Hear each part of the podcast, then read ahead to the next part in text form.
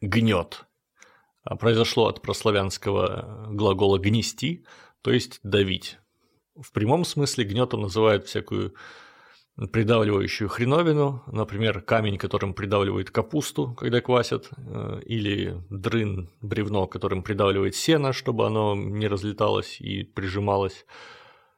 А в переносном смысле гнет – это любая гнетущая, давящая ситуация или условия, например, гнет прожитых лет, гнет татаро-монгольского ига, либо гнет тупого контента в интернете.